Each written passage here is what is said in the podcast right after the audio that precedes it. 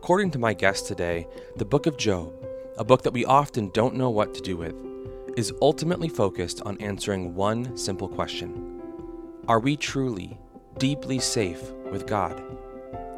How each of us answers that question for ourselves stands at the heart of what it means to trust God and cherish Him above all else. As Christians, how should we respond when we face a Job like ordeal? Suffering that is so painful, so inexplicable, so seemingly pointless that we're tempted to curse God. In our interview today, I'm talking with Eric Ortlund. Eric is a lecturer in Old Testament and Biblical Hebrew at Oak Hill College in London and is the author of Suffering Wisely and Well The Grief of Job and the Grace of God from Crossway. Let's get started. Well, Eric, thank you so much for joining me today on the Crossway podcast. Well, thank you very much for having me. I'm glad to be here. So, Eric, the title of your book is Suffering Wisely and Well. And uh, presumably, you, you pick those two words, wisely and well, intentionally. And I think most of us, when we think about suffering, we have a sense for why uh, and what it would mean to suffer well. That's kind of a common idea, it's a common phrase. It's hard to do, uh, but it, it's something that we understand. But I wonder if the idea of suffering wisely is a bit more foreign, a little bit less obvious to us. So I wonder if you could kind of explain what what do you mean when you say we need to suffer wisely?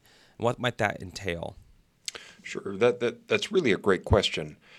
Um, the the the title for the book is meant to be interesting and meant to grab attention.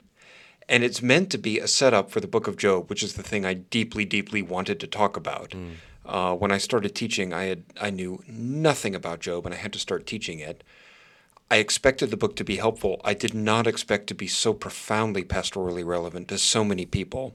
Mm. And we don't preach on it very much. I've never heard a sermon series on Job. I don't know if you have, but it doesn't. It just doesn't seem to be in the water in our, you know. Why, why do you think that culture. is? Why do you think that is, Eric?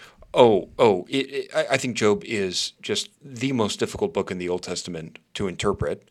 It is so long. The debate between Job and his friends goes nowhere. I mean, nowhere. I mean, I find it exhausting to read. By the time it's not even halfway done, I just want them to be quiet. I want God to talk. Mm. You know. Hmm. Um, and it is difficult to interpret what God says. I think what God says is clear, and I think it was clear to Job. But it's not easy to make sense out of why it's so meaningful to Job, mm. what God says at the end of the book. So it's really not easy. Um, one of the profound things, one of the things that surprised me that I did not see until I had to teach the book, and then I would talk with people about it afterwards and be connecting and resonating with them in all kinds of ways, and they didn't know the book well. So uh, there was this, you know, dawning surprise for them. Was that um, the book of Job com- complicates our usual explanations for why we suffer in Western, you know, 21st century evangelical culture, I think when suffering happens, we tend to explain that in terms of uh, you've sinned in some way or God is growing you spiritually. And both of those explanations are utterly biblical and so helpful and relevant, and we, we should absolutely remember them. But the book of Job examines uh, a case of profound suffering, and it had nothing to do with any sin in Job's life. Not even the accuser can find anything to accuse Job of. That's pretty. If there had been something in Job that could have explained, you know, the accuser would have found it. He doesn't. And strange as it might sound, I don't think God is trying to grow Job spiritually, and I'm happy to talk about that more if you'd like. But I, I wanted to call it suffering wisely and well because uh, part of the reason everything looks different after I read the book of Job is it opens up this other category of, of sometimes God allows really terrible pain in our lives. And He's not smacking us or mad at us or letting our past come back to haunt us. And He's not trying to teach us a lesson. And, and although it doesn't resolve everything, there's an odd comfort to knowing God, God's not trying to grow me up at all, whatever mm-hmm. else is going on. I was uh, teaching in Canada once, and a student raised their hand and said, My mother is a Job. This is my mother's story. And I said, How often did your mother's Christian friends say, You're either doing something wrong, and as soon as you you you you stop doing that wrong thing, the, pain will stop, or God is trying to teach you something. And he said, "Oh yeah, they told him they told her that all the time." And I said, "Was that what it was?" And he thought for a moment and then he said, No, that just wasn't it. He knew the normal explanations, which are perfectly valid and biblical on their own, didn't apply, but he didn't have that other third category. Mm. So if if uh, if we can suffer more, both well and more wisely on the basis of the Book of Job, that would be a good thing. Yeah. Uh, so I want to get in, get into that uh, core idea that you're drawing out in this book about the Book of Job and how it applies to our suffering. That that, that there is this third category of suffering that that in a certain sense doesn't have a clear purpose in our lives. Uh, it's just it's happening, and, and we'll get into why God would allow that to happen.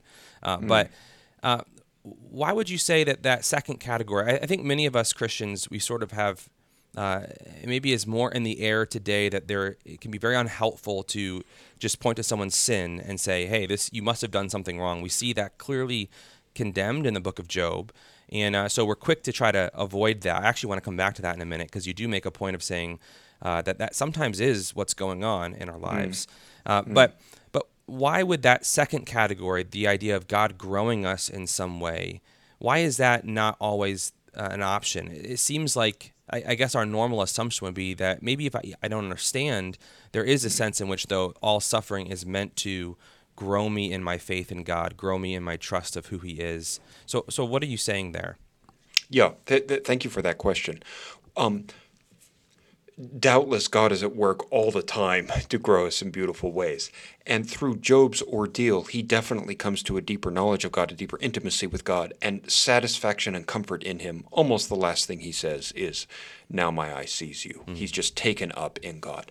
What, what I mean more is that um, the passages in Romans 5 and James 1 that list different fruit of the Spirit and Christian virtues that suffering gives us, like endurance and perseverance and character and whatnot um, none of those apply in a in a Job like ordeal.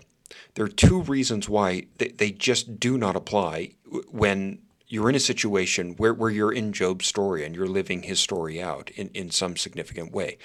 The first is that Job is already a mature believer. Uh, the first verse in the book uses Old Testament wisdom language to talk about Christian maturity, not sinlessness. Job will be the first to admit that that he still needs forgiveness. But but there's no there's no level of immaturity in Job where sin is still the dominant pattern, where he's lacking some virtue that God needs to grow him up in. He already has it. Secondly, the whole terms of the ordeal are does Job love God for God or for some reason secondary to God? Now, this is the old covenant, so God's covenant relationship with his people is external and financial and agricultural and big families and so on. Um, and so that's what Job loses. But but the terms of the ordeal are if God puts Job in a position where he he has every earthly reason to give up on God, where the only reason he has to stay loyal to God is God and God himself because it's costing him everything else. Will Job stick with God or not? And I think that's spiritually and pastorally significant in just in all all kinds of ways, just hugely significant. Um, but it, if Job were to benefit spiritually from his ordeal in some way, if he were a more mature Christian, if if all the virtue, if if character and hope and faith and love were more his by the end of that ordeal, then the accuser could always turn around and say, "Well, of course Job says he loves you. Look at look at the spiritual virtues that he's benefiting mm. from." Because we are happier when we have those fruit of the spirit more in our lives, right? It makes our life better. Job cannot benefit from his ordeal in any way whatsoever except a deep, deeper intimacy with God. And if Job gets any other benefit out of it, the accuser can always turn around and say, well, he says he loves you, but what he really loves is this thing over here. Yeah. So, what I find so, re- and I think this is the only book in the canon that explores this, what I find so revelatory is there is a peculiar kind. I, I remember I, I, was at a church once talking about Psalms of Lament, which is not the, it's close to the book of Job, but not the same thing. And a person raised their hand and said, That's what God let happen to me. That happened to me. And I didn't have a category for it. But now I get like wh- what that is and what God wants from me and so on.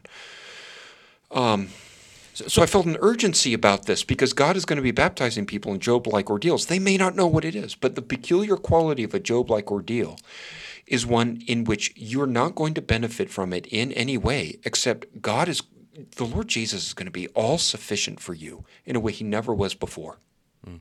Well, and you made a comment there that this is something that um, uh, we, we don't have a category for this kind of explanation, so to speak, for our suffering. And yet, you also note in the book, and, and I think we all intuitively have a sense for this, that Job's story of suffering, that his type of suffering, severe mm. and yet kind of unexplained and seemingly mm. pointless, is quite mm. common. Uh, yes. We've all experienced it, or we will at some point, and we know people yes. who have.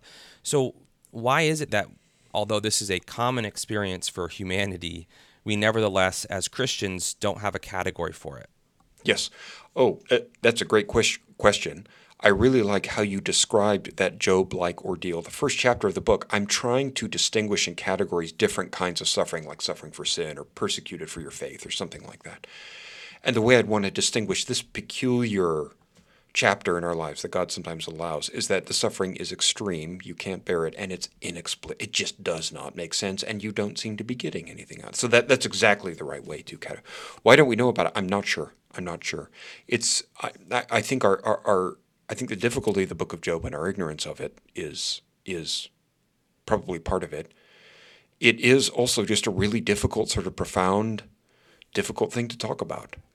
Um, the the the suffering uh, in order to grow spiritually that kind of makes sense intuitively when I was young, I would try to do push ups and they hurt and they were supposed to. That's how you're building your shoulders. You're saying they, sense. they don't hurt anymore? I'm saying but I've given up by now. I just don't do them at all. I'm too old. Um, but to suffer to suffer uselessly, quote unquote. When, I say that in the book, I put it in quotes because it's very not not very much not useless. It's the salvation of our souls. God is fitting us for eternity in this. But to suffer where we get nothing out of it, and where, in a way, it's never resolved. Job never learned what we learned in chapter 1. He learns by the end that God is not his enemy and God doesn't regard him as his enemy, but he never got an explanation. That is, there's something about our minds that reject that. We don't like persistent, unresolved, unexplained yeah. things in our lives. It's it's hard to even think about. So that that was another interesting point that I wanted to, to dig into. It seems like a big part of our struggle uh, with that kind of suffering is that we, we want to understand the purpose. We want to, to understand what God intends, what good is going to come out of that. Um, and yet, you write uh, in your book an essential element of a Job like ordeal is permanent ignorance. Uh, this might be a bit speculative, but I wonder if you see any connections here. Uh, what do you think is God's goal of putting us through suffering that we can't understand? Why would he do that? There's is there a reason that we could maybe suss out of scripture for why he doesn't he hides that that understanding from us? Yeah, yeah, it's it's a really great great question, Matt. Um, I think an essential permanent ignorance is an essential part of a Job-like ordeal because if Job knows what's really going on, then the results of the ordeal would be in doubt. The accuser could always say, well, yeah, of course Job says that, but you told him what was happening. It has to look like look to Job as if God has turned on him for no reason out of nowhere. That's how it has to, that's not what happens. And and that's uh, really helpful in and of itself that that there are times when it will where you'll be thinking I treat my kids better than my heavenly Father treats me. How incompetent is he, you know? And, and the book of Job is helping us see how God really is is not how he appears. His heart toward you is unchanged. Um, why God allows the peculiar, the, the, the, sense of mystery and like, oh, did I make God mad somehow? Or why won't he tell me? Or what is going that deepens the pain. I think the reason why God allows Job like ordeals, the reason why he puts us in a position where it really starts to cost us everything to stay a Christian, where we start losing secondary blessings is he is sealing our souls for eternity. He's preparing us for heaven. I benefit from being a Christian in ways secondary to and external to the forgiveness of my sins and the gift of eternal life. I have a nice wife and a nice job and nice kids. I would not have those if the Holy Spirit hadn't been operative in my life for many years. But if I had to bury my, one of my kids, and, and this is terrifying, I don't, I don't ask this lightly. This is terrifying to me. Maybe that's another reason why we don't know Job so well. It's so uncomfortable. Mm, yeah. But if I had to bury one of my kids and I show up to for church the next Sunday and I'm weeping and I'm in sackcloth, would I be just as enthusiastic about worshiping God for who He is in Himself? Or would it come out that really what I liked was the secondary blessings God gave me? If if the answer is actually what Eric really likes, he says he loves God, but what he really likes is the nice life, then I'm going to be bored in heaven. Because the whole uh, what it means for heaven to be heaven is that all secondary earthly blessings have fallen away and God is all in all.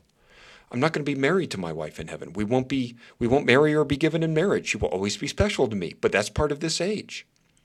So if I have if I have to bury my spouse and all of a sudden I lose all interest in being a Christian, I'm proving what my motives are for being a Christian in the first place. And mm. because God loves us, and because he, he, he is happily determined to make us utterly happy, unspeakably happy forever, he will be he will be mostly really generous with secondary blessings, but he reserves the right temporarily to interrupt his policy of generosity and secondary blessings and give us a chance to prove not theoretically but in sackcloth and ashes that we really love God for God.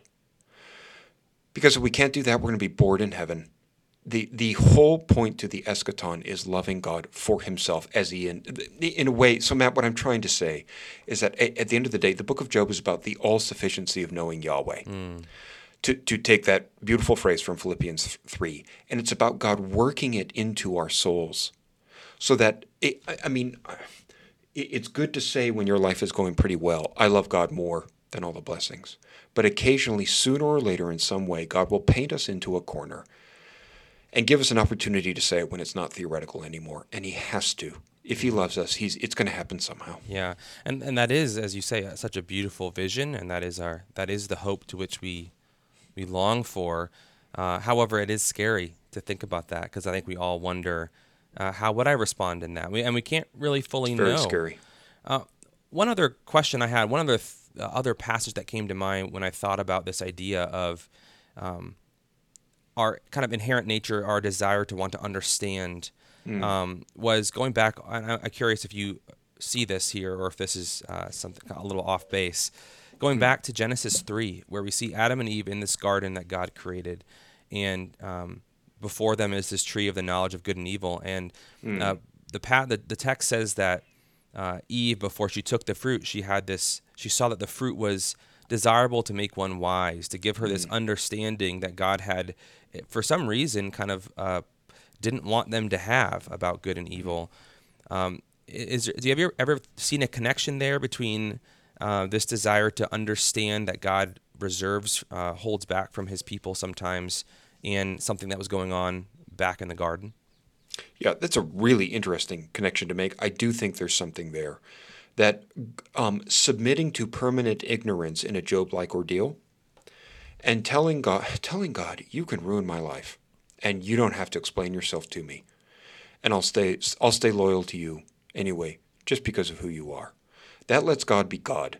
So, so Matt, I, I, I say at one point in the book, if you, I, I won't. This is a terrible example, so I, I won't use you. But, but if um, a drunk driver runs over one of my kids, and they never call or write or apologize or stop drinking or go to AA, I would not remain friends with that person. Hmm. I would sever that. I would sever my relationship. But but if God does not cause, and, and I, I want to be clear about that, God did not kill Job's children. He allowed it and he takes responsibility for it, but he was not the direct cause of Job's suffering.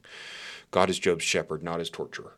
What would you say to the Christian listening who says that's a distinction without a difference? Um, I, I well, I, I would say I would say the difference is that that when God allows something terrible to happen and does not explain himself to you, and you stay friends with him anyway, you are showing that you're treating him like God and not just like another human relationship with, eh, with the give and take of it. I think that's the difference. It's only an imperfect analogy. And if any of the dear listeners who are loved of God are listening to this and you it's it's hard for you to listen to this, please only take it as an analogy. Mm.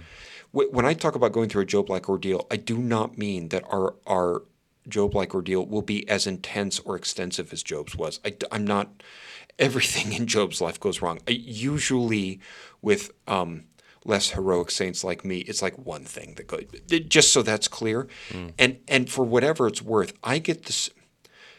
Job should not have made it to the end of the book. He should have cursed God. And there are a number of points where I think, oh man, he's going to fall over the cliff edge and he's going to, and he doesn't. And there are a couple of points where Job himself seems to be surprised by the things he's saying. And as we wonder about what we would say if we were in that position, and it's not bad for us to be scared about that. God, the Holy Spirit Himself, is going to be enabling us to stay a Christian. Mm. so I, I, when I talk about a Job-like ordeal, please keep that in mind. Yeah. But yeah, I, I think there is a connection to letting God be God which means we won't know everything. Hmm. Uh, I wonder sometimes, as I've thought about the book of Job and was reading your book in particular, um, do you think that Christians who have a robust belief and trust in the sovereignty of God, who, who, who would read the book of Job and never once feel like they'd be tempted to sort of say, God's not in control about this? They, they would say, No, I know God's in control over my suffering. But could it be maybe uniquely difficult, or could there be a unique temptation for people in that position too? Because we believe God's in control, we, we also have this sense that then there, there must be a purpose for this. And so mm. we, we want to know what that purpose is. Uh, do you, you know what I'm asking? And do you ever sense that among uh, yourself sure. or others? Sure, absolutely. It's, it's, yeah, I think God has put something in the human mind that we want to understand what's going on around us. That's part of being in His image. It's not bad in itself. Um, I do think a Job-like ordeal has a purpose. It's he's saving our souls. It just doesn't have an immediate sort of payoff, a, a mm. quick, easy resolution. Job gets an answer that satisfies him, but he doesn't get an explanation, and he never does. So, so it's in the book. I'll say purposeless suffering in quotations because it's not really purposeless. Um, and yes, if you ha- and Job retains a very strong doctrine of God's sovereignty. In fact, the only doctrine he gives up is God's goodness. He continues to believe everything he used to about God is just I'm not safe with this person anymore. And, and yes, if you have a healthy and developed view of of God's fatherly providence over the the the minuscule details of your life, then it's it can be easier. Then a Job-like ordeal can hurt more because you're convinced there must be a reason and why isn't mm. God telling me? Because because that is probably one of the dominant reasons why some people who who would reject a kind of all-encompassing doctrine of God's sovereignty or good providence mm. w- would would do that. They would say I just can't believe in a God who would allow so much terrible suffering. And so mm. it's easier for me to just sort of say God's in control of the big things, but there are certain things that happen that that he doesn't desire, that he hasn't caused in any any real sense and and sure. are kind of beyond his power. Sure. And uh, you know, I, I've had friends say that to me. I do disagree with that biblically and theologically. There are good reasons against that. I, I feel compassion for people who say that because they really are struggling. And I think behind that question is Am I utterly, absolutely, deeply safe with God all the time, no matter what? Mm.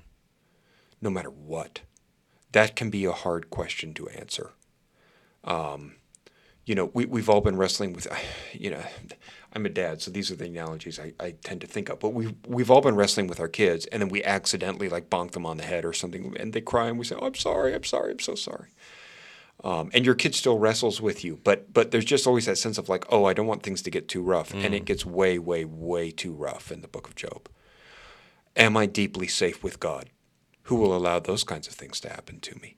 And the and and I never want to push someone who, through that abstract theological question, is actually in a way saying, I'm not utterly safe with God. I'd rather be in the hands of fate or chance or randomness or the devil.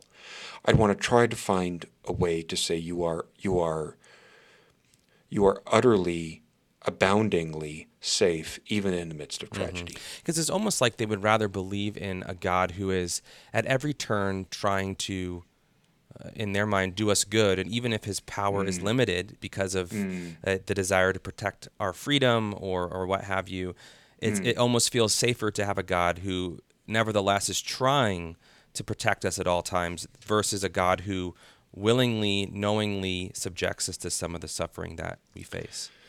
It, it, it, it yes, it is, but it, you know, in a way, oh gosh, I, I don't want to be offensive to any Christians listening to this, but in a way, that's a broken cistern. There's no real comfort there to say, um, yeah, my heavenly Father means well, but he just wasn't that involved in that situation in I was i i with my students here on Monday. We were going through the uh, David census in 2 Samuel 24 and the plague that happens. It's amazing what David says. It's a sobering chapter. We talked about why David's sin is so awful, and God essentially says to him, "Tell me how you want the people of God to die." The three options that God lists for David in that chapter will all spell the end for Israel. And and David begins by asking for forgiveness, and it looks as if God says, "No, you're not forgiven. Tell me how you want the nation to die." It's terrifying. Mm. And David says, "Okay, it's it's famine, war, or plague." And in David's mind, the plague would have come directly for God from God. So he asks for the plague. He says, "Let me fall into the hands of God, not the hands of man, even if God's mad at me." It's an amazingly faithful thing to do to say, "I'd rather be in God's hands than randomness or the devil." Um, so it, I would feel deep sympathy for someone who tried to keep God at arm's length because they've suffered, but there's no real comfort there. Yeah, yeah. Well, that maybe is a good segue into another big uh, topic that the book of Job gives us help with, and that is uh, how to be good friends, good hmm. Christian mm. friends to those who are suffering in a situation uh, like Job's. Mm. Uh, and so I, I, do wonder if you could just broadly, what does the story of Job teach us about the danger of being bad friends uh, to mm. those who are suffering? Mm. Oh, great question. Yeah, for all the complexities and difficulties of the book of Job, this is pretty easy, actually. And I think the book of Job really worries about this. This seems to be uh, on the agenda for a lot of, uh, of the book. The reason not to be bad, there's so many reasons uh, not to be a bad friend and blame someone and say there must have been something that you did. Um, the first is you're going to torture someone that God is incredibly proud of. Imagine how it, Job deeply loves God. He is resigned to the death of his children, but the thought that God and he are not friends, that drives him up the wall. And it's all he talks about. He never once asks for his blessing. And then imagine how it felt for him to be told by trusted friends, God is so mad at you and he has good reason to. That, that would have broken him inside. All Job wants is be friends with God again. Um, uh, uh, the second reason is you will be unintentionally advancing the devil's agenda for that person. And the reason I say that is if Job gives, it gives into the friend's advice and invents a sin to confess so that God can restore him and give the blessed life back, then Job is proving that he values a blessed life more than integrity with God, which is what the devil was trying to prove. Hmm. So believe like telling people they might have sinned, you might be playing into the devil's hands with them. And the third reason is God will get really mad at you.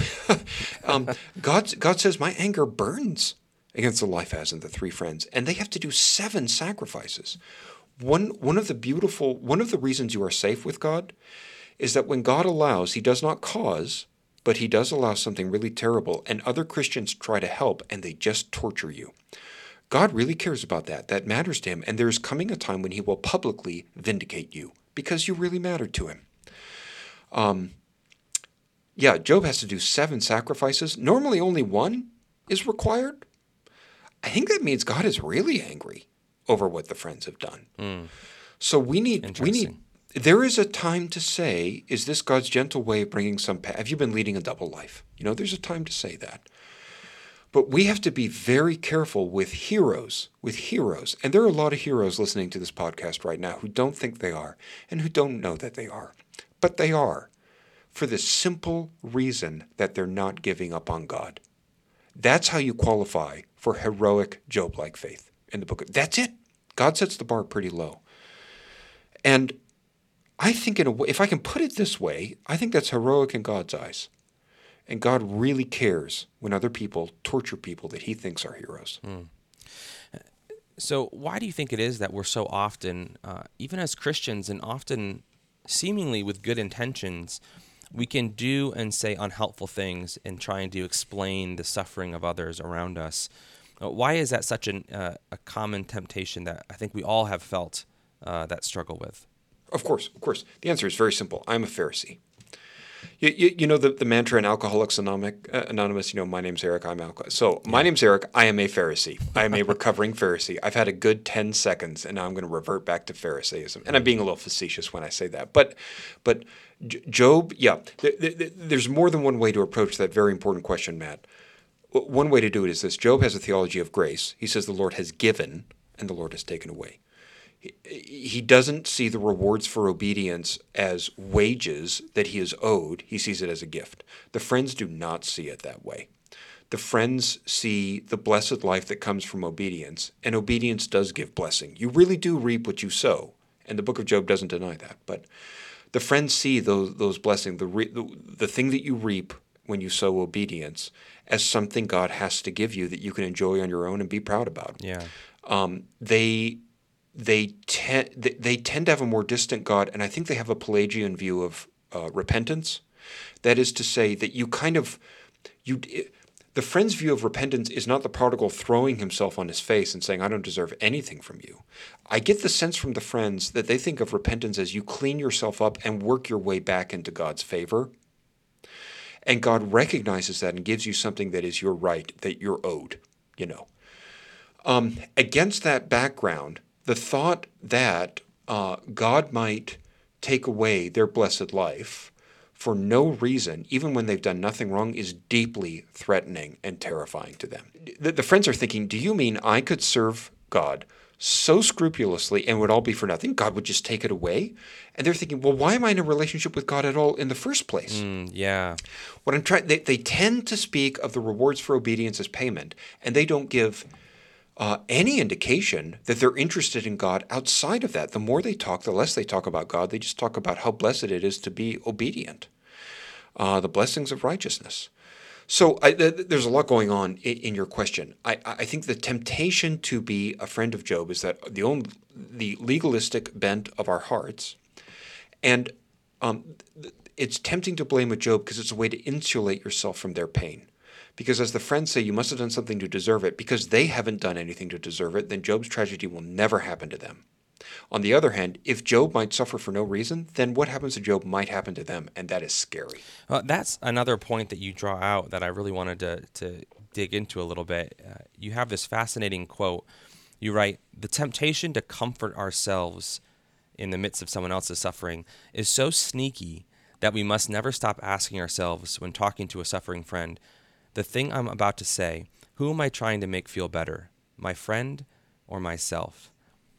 Help us understand that. Unpack that. You're getting yeah. at something really deep and, in some ways, insidious in our hearts yeah. when we're trying to seemingly help someone else. Yes, yes. So, so the temptation is so sneaky. Um, yeah, I remember uh, I was on staff at a church in Chicago, and a woman was going through a divorce, and she would just come to church in tears every week every week. I remember there's a uh, dear, saintly, Job like lady in my church in Canada, and she was a Job, and she had really suffered.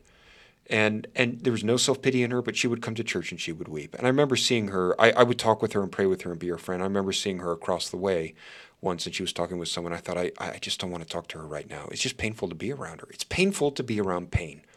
And I'm ashamed of myself for that. That was really not, that is not how Jesus is with us or with me.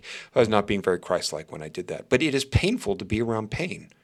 It's even more painful when there is nothing you can say. It is less painful and less troubling and less disturbing when you say, I remember I was in the hospital once and a guy was coming in with a smoker's cough, and the doctor said, As soon as you quit the cigarettes, that horrible hacking cough will go away. It is so comforting to be able to say, As soon Yeah. as you stop whatever it is you did.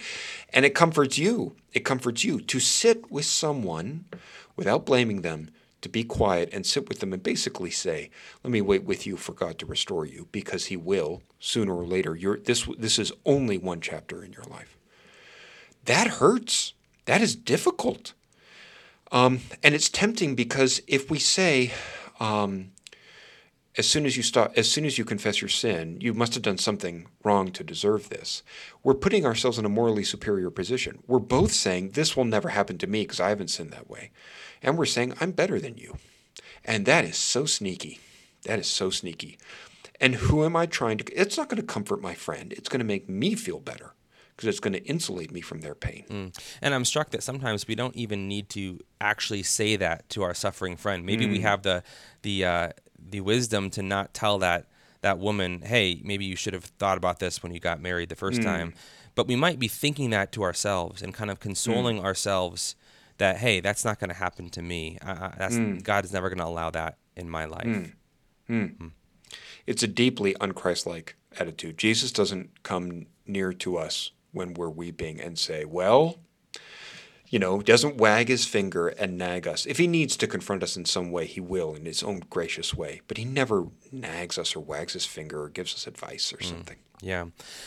So, another thing that you argue for uh, as an important theme in the book of Job is this idea of God's defeat of evil, his conquering of evil in the world, which does connect in some way to uh, the suffering that we sometimes face. And uh, as I thought about that, it's a theme that um, maybe we, we've all kind of sensed is present in Job to some extent, but it doesn't feel like a very significant part of the book of Job to us. We don't really see um, this idea of God kind of cursing Satan or defeating Satan in all these accusations that he's leveling, leveling. He kind of disappears from the picture by the end of the book. Mm. Uh, and yet, you argue this is an important point uh, from the book of Job. So, could you unpack that for us a little bit? Yes, thank you for asking me that. And I'm going to try to remain calm uh, as I talk about this because I tend to get irritable reader syndrome uh, when I talk about this. Um, it's it's common in English speaking evangelical circles to see Leviathan as a crocodile. It's understandable if you read the physical description. It makes the book of Job deeply unsatisfying, mm. deeply unsatisfying for God to say, I can kill a crocodile. I mean, honestly, who, who cares? Who cares?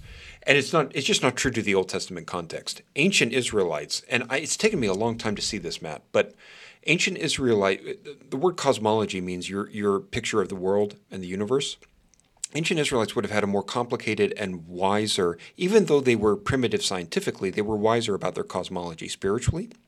It can be easy for modern day Western Christians to have God on his throne in eternity and created empirical reality obeying impersonal scientific laws. And that's the world, you know? And in the Old Testament and in other cultures, you know, African Christians will pick up on this right away. They're just wiser than we are.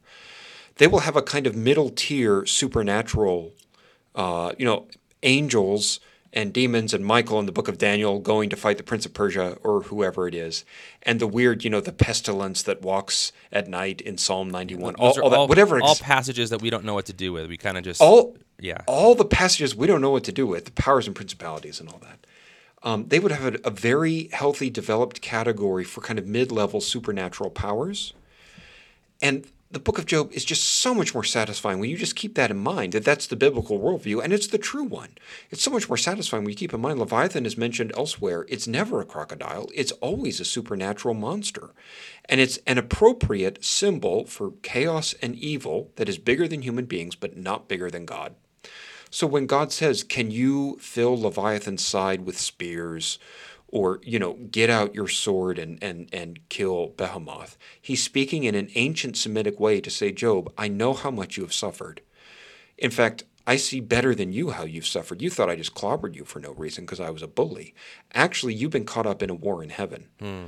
i'm the only person who sees the full dimension of your suffering and i tolerate that evil for now but there is coming a time when i'm going to unsheath my sword and scour every last bit of evil from my creation and and and I like to think that we're going to get a front row seat to see that as the first day, day one of eternity. So so what I, the urgency I feel here is that I think what was obvious to Job about God's speech about Leviathan is not obvious to us because of our cultural distance. But it's a very simple point. You could see it in the Bible, and everything just looks better and happier in a, God doesn't explain himself, but he's he's essentially saying to Job, "I see the problem more clearly than you do. I see what's wrong with my world. I see what happened to you. I tolerate it for now. I won't forever. Will you trust me in the meantime?" Um, and that's a profound answer. That is. It's so it's so helpful for me to think as a Christian. Um, part of what God God is at work in the world, preaching the gospel and the Holy Spirit is at work building the church and forgiving sins and so on. And part of what, not maybe not the main thing, but part of what he's doing is is defeating and fighting and driving back the powers of darkness, and saving people who've been taken captive. Um, and engage Christopher Ash in his, his beautiful commentary on Job says every Christian should wake up every morning and say, A deep, dark spiritual battle is being fought over me today. Um, so that whole dimension of created reality that I can't see directly, that's not bigger than God, but is still there. I don't. I just don't. I don't have a very well developed category for that. Yeah. But I should. Yeah. And that leads right into the ending of the book of Job, which you call one of the most joyful interludes in the entire Bible. Why do you say that? Uh, I don't know how to say it. Every time I try to get at this, I'm unsatisfied with how I have expressed it. So you will just have to open up Job, Job 41 and ask the Holy Spirit to help you. What amazes me, what what what I start stumbling around my words, is not just that God says, Job, I'm going to kill Leviathan one day and this suffering will stop. That's profound and beautiful in itself. He goes on to describe the monster at length, and he does so in a, it's obviously hard to tell how somebody said something, the tone with which they said something in an ancient written text. But God sounds anything but defensive or morose or apologetic or worried. He sounds happy. In verse 12, he even talks about Leviathan's goodly frame or gracious form. You can translate that different ways. Good translation. It's like he's, he's saying, Job, look out at the sea. I want to show you something. And this bubbling, writhing, massive chaos rises to the front to, to the surface. And Job knows the name Leviathan, but he has never seen it up close. And mm. God puts his arm around Job and says, Job, oh, look at those claws. Look at those fangs, that fire, and those tentacles and those scales. wow, isn't that amazing? I can't wait for the day that I unsheath my sword and finally defeat. Oh, I cannot wait for that day. God sounds so happy and joyful as he describes Leviathan. It cannot be because Leviathan is good, because everything he says about Leviathan is terrifying. Yeah, yeah. but he sounds. Uh, the mere promise that God will defeat all evil, that, that's enough but for God to describe it so joyfully. One way to say this is that the most real, the person who is most realistic about what still needs to be redeemed in his creation is the one person who describes it the most joyfully. Hmm. It, I get the strong sense that God can look Leviathan square in the eyes and see deeply that deeper spiritual evil that we only have a faint glimmer of, and he is still so happy that the sun rose this morning. Not even Leviathan can diminish God's joy in creation. So, so I'm dimly aware of the horrors that have happened today, Matt. I mean, children have been abused today, and people have been trafficked, and people had dementia, have dementia today. All the, all those things, all those things. I'm vaguely aware of some of that going on. God sees all of it, and He is still so and He is still so happy to give us the gift called today. And it's not because He's unrealistic or viewing the world through rose-colored glasses. So if that's true, then Christian, I must be able to be utterly realistic about the world and be utterly joyful about an unsafe world before the redemption of all things. Hmm. That must be possible. I'm not sure I know how, but it must be possible. Hmm. So, yeah, yeah. Uh, maybe as a final question, Eric, uh, is there a uh, a favorite verse or passage in the book of Job uh, that you that you have? I wonder if you could read that for us, and then just briefly comment on why it's your favorite. Sure, sure. I, I, I mean, I, I have a, a, a lot of favorites. I'd read it in Hebrew, but my Hebrew Bible's all the way over there. I don't want to stop. Let me just turn to chapter 42. Um, uh, there's more than one way to translate this verse. In chapter 42, well, verses 5 and 6, I'd heard of you by the hearing of the ear. Now my eye sees you. Therefore I despise myself, and I repent in dust and ashes and that's a good a good translation. The ESV has a note. You could translate that I am comforted in dust and ashes. I think Job is saying both at the same time. And what I find so moving about that is Job is still uh, uh, on the ash heap, covered in sores. He's still alienated from his wife. He's still smarting from the accusations of his friends. Nothing external in his life has improved. And yet he is he's able to see God for who God is he thought God was his persecutor. It turns out God is his great champion and friend. And he says, I am utterly comforted over everything I lost. I am absolutely fine with everything I went through, and nothing external in his life has improved. So I find that it, it an essential part of a Job like ordeal is God coming to you and comforting you with his own purpose before anything else in your life gets better. Hmm. And God, in His all sufficiency, is able to do that for someone who uh, nursed a spouse through dementia, or had to bury one of their children, or has cancer, or whatever, all the different things that happen to us. God is able to draw that close to someone. Hmm. Eric, thank you so much for uh, walking us through this uh, incredible biblical book, a book that all of us would do well to perhaps slow down and read more thoughtfully uh, in the future. Uh, but we appreciate you taking the time. Thank you so much for having me. I've enjoyed it, Matt. Thank you. That was Eric Ortlund on the message of the book of Job. For more, be sure to check out his book with Crossway, Suffering Wisely and Well The Grief of Job and the Grace of God. Pick up your copy of the book for 30% off directly from Crossway by visiting crossway.org/plus. That's crossway.org/plus. For more interviews like this, subscribe to the Crossway podcast on Apple Podcasts, Spotify, or your favorite podcast player. If you enjoyed this episode, consider leaving us a review. That helps us spread the word about the show. Crossway is a not for profit Christian ministry that exists solely for the purpose of proclaiming the truth of God's Word through publishing gospel centered content. Visit us today at crossway.org.